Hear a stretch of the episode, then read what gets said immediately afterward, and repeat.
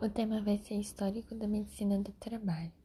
Então, desde de tempo, né, de Hipócrates, no século IV a.C., eles notavam a relação entre exposição no ambiente de trabalho e desenvolvimento de algumas doenças específicas. No entanto, o chamado, é, o conhecido, né, pai da medicina de trabalho, ele vai vir em 1633, que é o Bernardino Ramazzini. Foi um médico italiano que escreveu o livro As Doenças dos Trabalhadores, publicado em 1700. Então, nesse livro que ele co coloca 54 profissões e os principais problemas de saúde associados a elas que ele mais encontrou.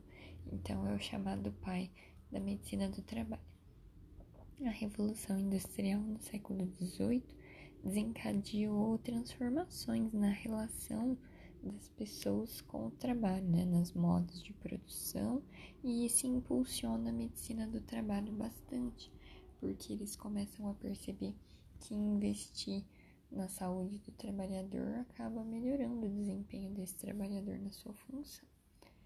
É, em 1991, teve o Dr. René Mendes e a Dra. Elizabeth Dias, que publicaram um artigo chamado Medicina do Trabalho, da Medicina do Trabalho e Saúde do Trabalhador, em que eles vão então fazer essa linha histórica dos conceitos e práticas dessa especialidade de medicina do trabalho, é, desde os primórdios. É, o estudioso também, o empresário, na verdade, Robert Denham, durante a Revolução Industrial, ele vai é, instituir que o médico pessoal dele seja atendendo, é, atenda também os trabalhadores, porque ele verificou o efeito do trabalho sobre as pessoas e também como prevenir as doenças nesses trabalhadores. E isso foi difundido bastante a partir de então.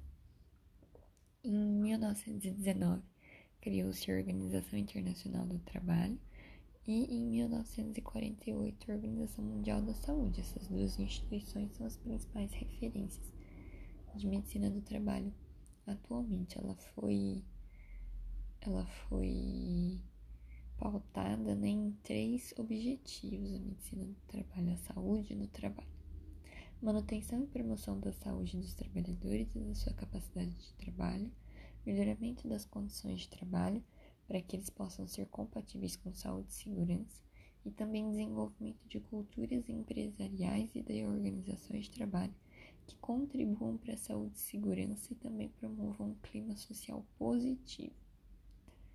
Em 1921, no Brasil, foi criada a Inspeção do Trabalho no Rio de Janeiro.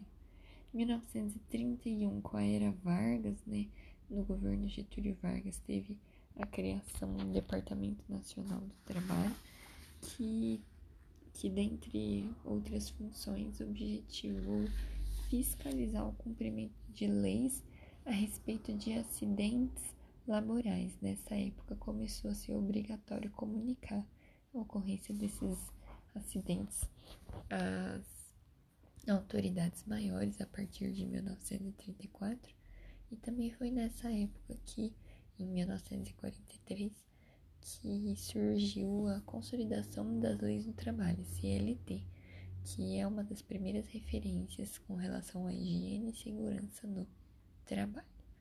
Em 1940, iniciaram as comissões internas de prevenção de acidentes eh, individuais de cada empresa né, maior, que vão atuar com ações na prevenção dos acidentes de trabalho, promovendo investindo na saúde ocupacional também. Em 1947, a Organização Internacional do Trabalho criou, né, adotou a Convenção número 81, que, que também implementa o sistema de inspeção de trabalho nas empresas, indústrias e comércio também. É, em 1968, no Brasil, o médico Oswaldo Paulino vai criar a Associação Nacional de Medicina do Trabalho e a medicina do trabalho foi reconhecida como especialidade médica mesmo em 2003 na resolução do CFM 1643.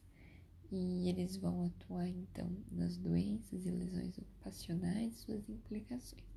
Então, diagnóstico, é, notificação em tempo hábil, reconhecimento de fatores de risco, reconhecer implicações do diagnóstico, informar a previdência diagnóstico e relatar o caso para órgãos de saúde.